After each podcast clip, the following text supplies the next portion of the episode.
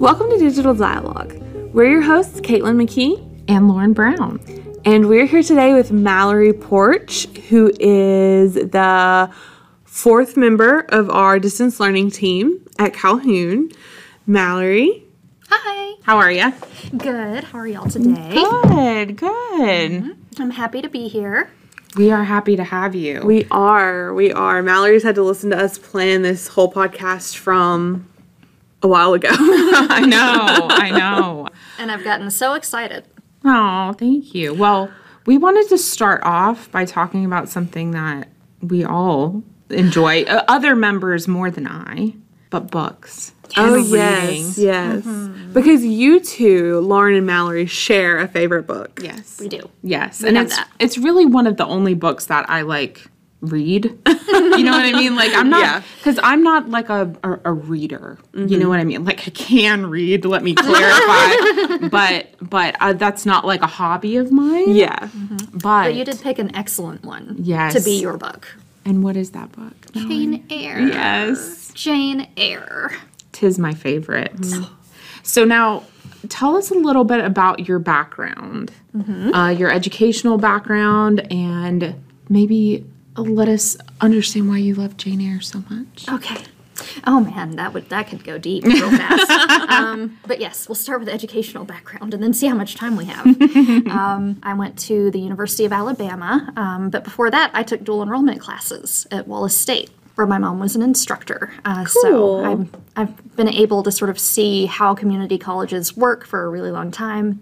Um, and then I went to the University of Alabama and I majored in secondary education language arts, uh, which is basically so that you can teach middle and high school.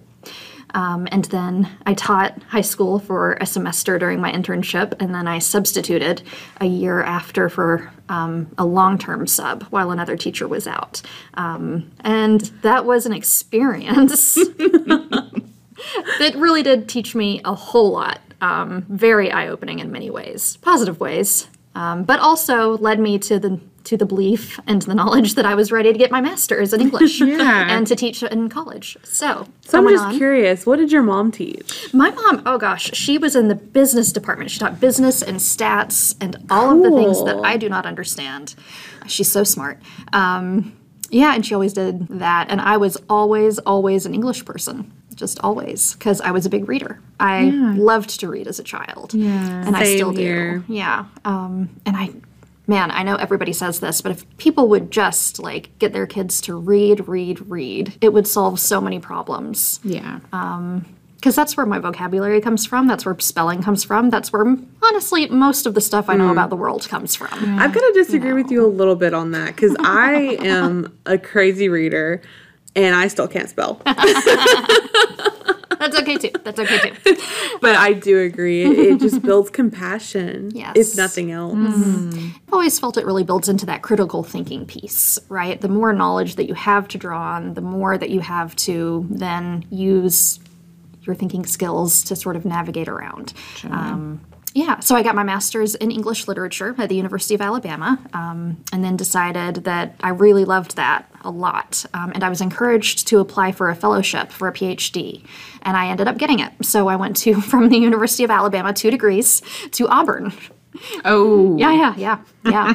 uh, and I'm getting my PhD there. I should graduate this semester. Yay. Major knock wood, guys. So just here in a few months then. Yay. Yeah. Congratulations. Yes, we're in the end, the end stages. So So you want to gush for 30 seconds about what your dissertation's about? Yes. I know you're very passionate Do about it. Do it. Do it. Oh, Thank you so much. Okay, so um, I am a big cultural studies person. There are people who study literature as art, and there are people who study literature as artifact. Um, and I love it as both, but I'm most interested in studying it as artifact. Um, and I'm interested in how women's voices have so thoroughly for so long been deleted from literary history um, and history in general. So what I do is I go back and I look at all of the male writers who were writing, but then I find the women writers who were writing in, in opposition to them. And it's not that they weren't there. There's a big assumption that historically women just weren't writing. That's not true. In many cases, women did not have the same access to education. Um, But in a lot of those cases, they taught themselves or they were taught by family members. Um, and a lot of them did turn into really powerful, really talented writers. Um, so my dissertation is on epistolary fiction and the women writers who have been left out of literary histories of epistolary fiction, which is fiction and letters. So if you've read, um, and of course, whenever I try to think of like an obvious example of epistolary fiction that everyone would know, it's not there because a lot of the examples are actually journals, and I, the- have a personal philosophy that that doesn't count. Um, the first one that popped in my head is not in your mm-hmm. time period, but it's that book we were talking about. I, I read it this year. Ella Minnow Pea. yes. Yes, Yes. Ella Minnow Pea, the Guernsey Literary Yeah. Society. What is it like the Potato Peel Pie and Literature Yeah. Society? That's epistolary, I think. Um, Ella Minnow Pea is Ella Minnow Pea is so interesting. I actually haven't read it, but I want to Yeah. because I've heard such great things. Well, it's it's all about this island, this fictional island off the coast of America where they have their own little society and government and it's all kind of based off the guy who wrote The Quick Brown Fox Jumps. Yeah. What is it? I, that's not right. Oh, the quick brown fox jumped over the something. Lazy dog. Yeah. something Anyway, like it's like the shortest sentence mm-hmm. that Has all the incorporates all the letters of the alphabet. Mm-hmm. And they have a statue of this, and the letters start falling off. Mm-hmm. And so their remote government kind of implements that these letters are unusable now. And so, um, but it's all epistolary, and um, the letters slowly start losing letters. The letters start losing letters. It's a great book on so many levels because it is so just like interesting. I wouldn't. I I don't know that I rated it highly as like a big reread for me, but I'm I'm really glad I read it. Yeah. Well, there are those that you're just really, really glad that you read. Yeah. But they're going to stick with you and you don't necessarily have to reread it. I don't know. And then there's Jane Eyre, which you have to reread over and over and over. Um, For the rest of your life. yeah. I had never read Jane Eyre, and so I did. And I have a rule that I don't read the same book twice in a year mm-hmm. um, because I keep track of what I read. And so this year I'm on track to get my 52 books in a year. That's amazing. I know I've got mm-hmm. 42 right now. It's amazing. So I've got plenty of time. But anyway, so I read Jane Eyre and I had lots of feelings. And I feel like my feelings would have been totally different had I read it as like a kid. Mm-hmm. Um so I don't know. I'm I'm really anxious to read it again next year in 2022. Um I feel like that'll kind of solidify my my feelings about it. So Mallory, you do have one other love. That's why we're here today. And that's Blackboard Ally. yes. So, uh, tell us before we get into the into the tool itself.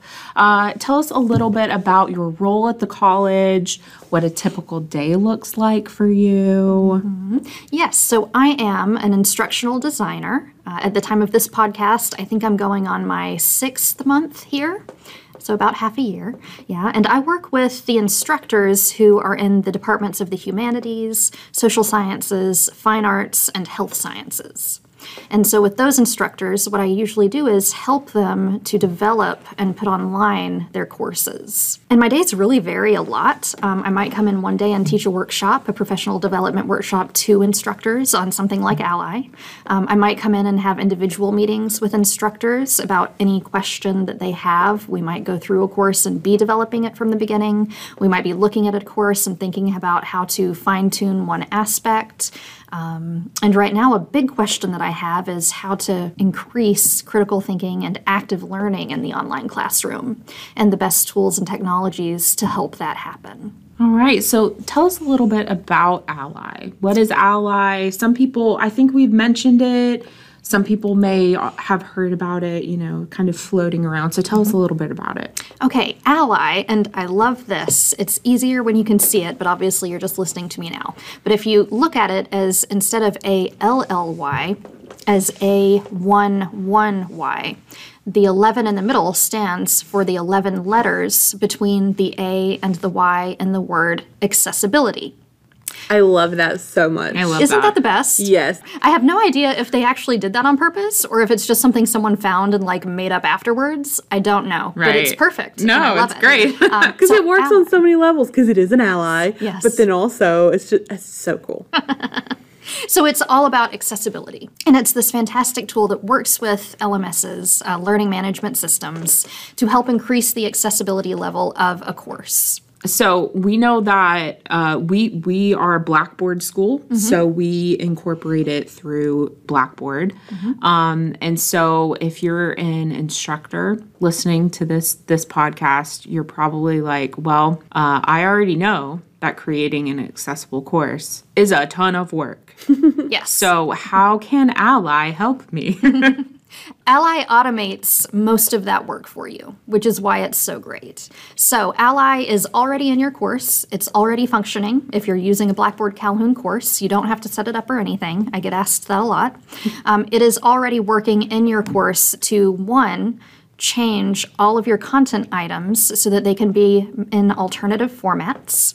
This means that students who, for instance, would prefer to listen to something as they drive rather than read it can download an audio version without you, the instructor, having to do anything. Um, and there's a variety of formats, not just audio. Uh, so it works for students who have specific accommodations that we need to make for them, but it also works for the students who are driving a lot during the day and want to listen instead. Um, it works for the students who are maybe doing something at night, right? and that's part of our this season one our kind of encompassing theme is universal design so that's it's perfect for that we talked a lot about you know how captions can work for stay-at-home moms or you know anything like that. So if you do have a long drive you're driving a long way to school or work mm-hmm. this is a way to do do school while you drive. Mm-hmm. And mm-hmm. that is part of accessibility. It's making it more accessible to those students who don't have time, maybe, to sit and dedicate hours a day at a desk in one place, right? Um, and so I really encourage everyone to think about accessibility in that way. It's not this isolated thing that's only for, for, for a few students who have letters from the Office of Accommodations, right? It's for everybody because we all want our learning to be more accessible to all students. Uh, so, the second thing that Ally does first, it um, automatically changes text into alternative formats. Um, next, it finds issues in your course and it leads you to the fix. So you don't have to look through the course and look at every single content item. Instead, you can just go to the accessibility report. Ally is going to run it for you, and it's going to pop up uh, the most critical issues in your course to be fixed. It's going to tell you what the problem is, and it's going to tell you how to fix it. And then it's going to give you the correct portal within the Ally screen to fix it. So it really cuts down on a lot of extra clicking, on a lot of extra looking around, and a lot of extra checking. so what kind of uh, what kind of material does it look at in a, in a course? It looks at text and images. Um, so, for instance, if you upload a PDF, the computer may not be able to read that PDF. To the computer, it may just be a picture. And that means it can't be translated into audio, right? Because it doesn't have any text to read. So that's one of the issues that Ally often finds. It, the PDF has not been OCR'd. OCR means that the computer can change it into text and then read it to you. So Ally would take you to that PDF and flag it and say, you need to OCR this PDF. Upload it again, and then the computer and Ally can read it and change it into these alternative formats. It also checks images um, that it can't read to see if they have an attached alternative text. And so, if a student is not able to see the image for any reason, uh, whether again they can't physically see it or they're just driving down the road, then the computer can read the alternative text to them and the student will gain an equivalent amount of information. And so, a lot of times, Ally will flag images that do not have those descriptions, that don't have that alt text. Uh, but it's so convenient because then it'll pull up the box at the side of the screen. You can type in the alt text right there, click save, and now that image has a description and making it accessible to all students. And it's so handy that you can do that without leaving Blackboard. Yes. hmm It's right there for you. You can just do it right then. So that's great. So Ally can be used from the beginning, uh, but it can also be used after you've already delivered a course, maybe like many, many semesters, and it's kind of a tried and true course that you've been using for a long time. Ally can still come in and flag issues, right? Absolutely, yes. Um, and it can also give you a lot of information about how the material is being used. Um, I was looking through a couple of courses recently, and I noticed that the conversion rate, which is how many students are actually downloading the material and then changing it, converting it into another format for them to use or access, uh, was close to half, 50%. Oh, Fantastic. wow. Which is a huge amount of students at the college that are using this. Yeah. Far more than actually have, you know, maybe a specific letter from the Office of Accommodations, right? Um, that means that this is a really useful tool for students and they're using it in their daily lives. So, Ally flags things uh, kind of according to severity. And so, what is the most common red flag in terms of severity that, that you've seen? It is always um, the one that I mentioned before. The PDF is not OCR'd, right? So the computer can't read it, um, or that the document, um, and this could be like a Word document or a PDF, any kind of document, is not using headings or styles. Um, and that is very important, um, especially for screen readers and for audio, because um, that's where the hierarchy of the document comes in Right. right? Um, and then images that don't have descriptions. Those are always the top three, and always the top three that I encourage people to pay attention to when they're putting a course together, if they can, or to tackle first if they're Yeah. going back through a course. Well, and it's interesting too because at least the headings and the alt text are very easy to add. Yes. You know, it's it's not it's not an all encompassing huge overhaul. It is. It is one of the easiest fixes, right? Um, as long as you have that original document on your computer to be able to alter. Um, I know some teachers have been using, um, you know, things that they scanned a while ago, um, and oftentimes those are not OCR'd. Uh, you can OCR them, and it's not that terrible. Um, you just usually have to have access to Adobe. Yeah, I imagine the. PDF issues the definitely the hardest out of those top three. Uh, it is, but you know, you know, the other two are just so easy that by comparison, it's really not that bad too. So, but the most important thing I always think is really the hierarchy. So making sure that you're using headings, and that's just where the document knows that the title is called a title, and that the first heading is heading one. Uh, because a lot of us grew up, I think, just sort of using the space bar and the tab key yeah. and the enter key to design our document. Yeah. Um, and I certainly used to be guilty of that, right? Um, but now I use in Microsoft Word the styles pane at the top, uh, and I've modified each of them so that my title has the font that I want, so that headings have the title and font that I want, um, and that just makes it so easy. And that really comes into play when uh, people are using screen readers, right? It provides navigation.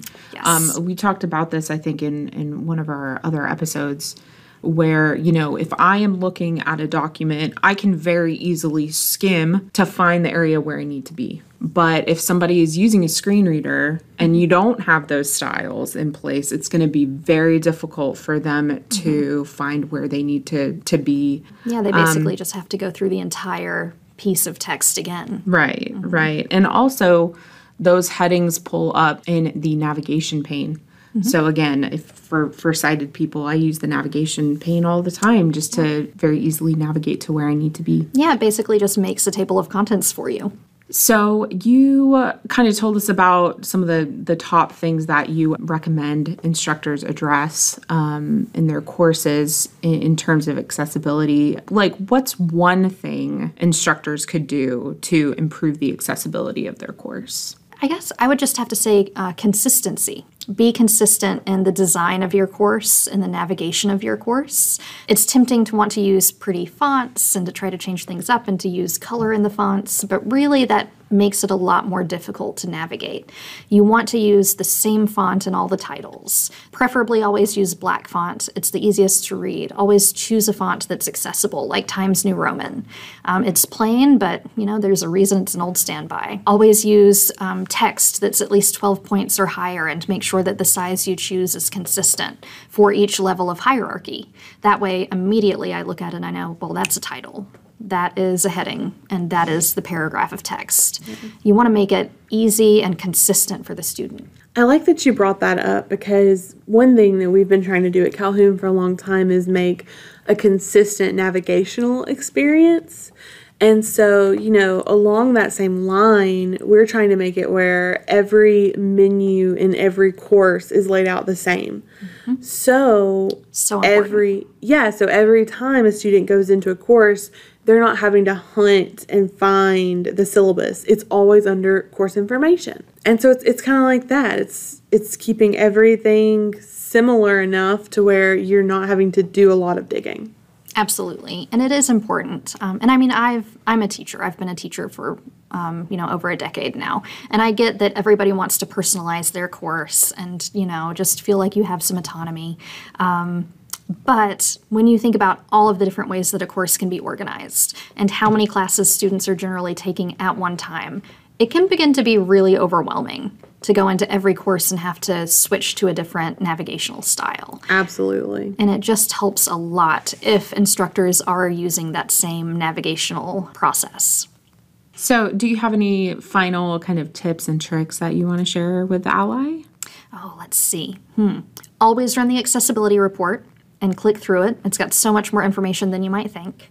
Um, and always, always keep the original file that you use. That way, if you find a problem in the heading, if you find an image in it that didn't have a description, you can just zip to your files, change it really quick, and re upload. And the accessibility report is actually located under the course management area of the course menu. It's underneath course tools. I think it's the first thing listed there. Mm-hmm. Well, that's all we have. We're not going to do a tech corner because this entire episode was a tech corner. Yes. So, Mallory, thank you so much for joining us today. Yes, we really Thank appreciate you. it. It was so much fun. So we're recording this part a little bit after the fact um, because we realized that Ally is great and awesome and we love it, but we want to make sure in this podcast we're giving you resources that you can use today. And Ally is a paid product. So we wanted to also tell you about a really cool website that we honestly still use very often, if not daily, called WebAIM. I use WebAIM all the time. I use their uh, color contrast checker all of the time. Uh, but if you go to WebAIM, W E B A I M, that stands for Web Accessibility in Mind, dot org. So webaim.org. Uh, you will find a ton of resources. There's information there about various services, there's articles there. Um, there is a tab at the top that just simply says resources. And so on this page, there are different checklists. There's one for WCAG, there's one for Section 508. So, Lauren, what's WCAG? WCAG is Web Content Accessibility Guidelines. So it's a checklist that kind of shows the recommendations for implementing accessibility principles and techniques. Also, on that WebAIM resources page, there is a color contrast checker, which again, I use that like all the time. I would say that's probably the main tool on WebAIM that we do use a lot. Yes, yes. And then there's um, kind of an overview of different accessibility evaluation tools that you can use as well. There's some stuff there about JAWS, the screen reader, not the movie. not the not the shark, not the animatronic shark.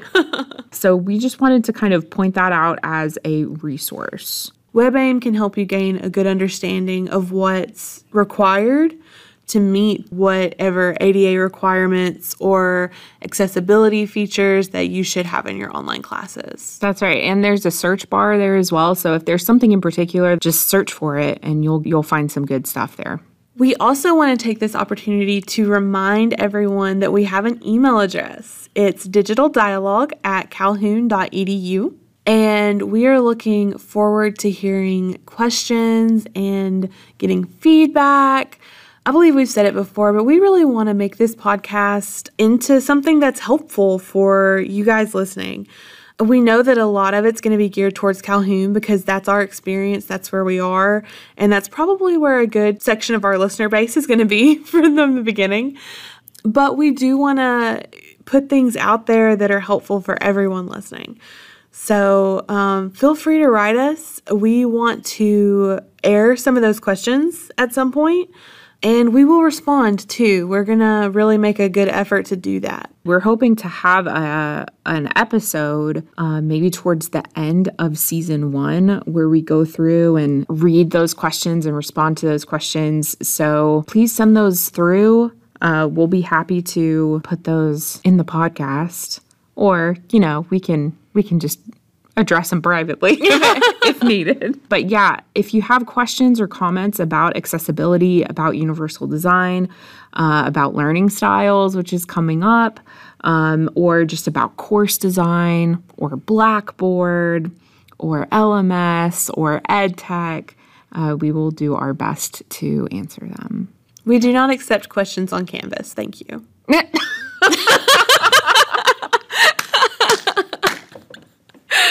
Kidding. we will do the best we can to answer questions from any LMS. Absolutely. Um, Blackboard is our is our like home stadium. Hashtag sports reference. we want to hear from you guys and we want to form us a little community around digital dialogue and all that it entails in edtech. Thank you guys so much for joining us for this episode. We will see you in the next one. Bye.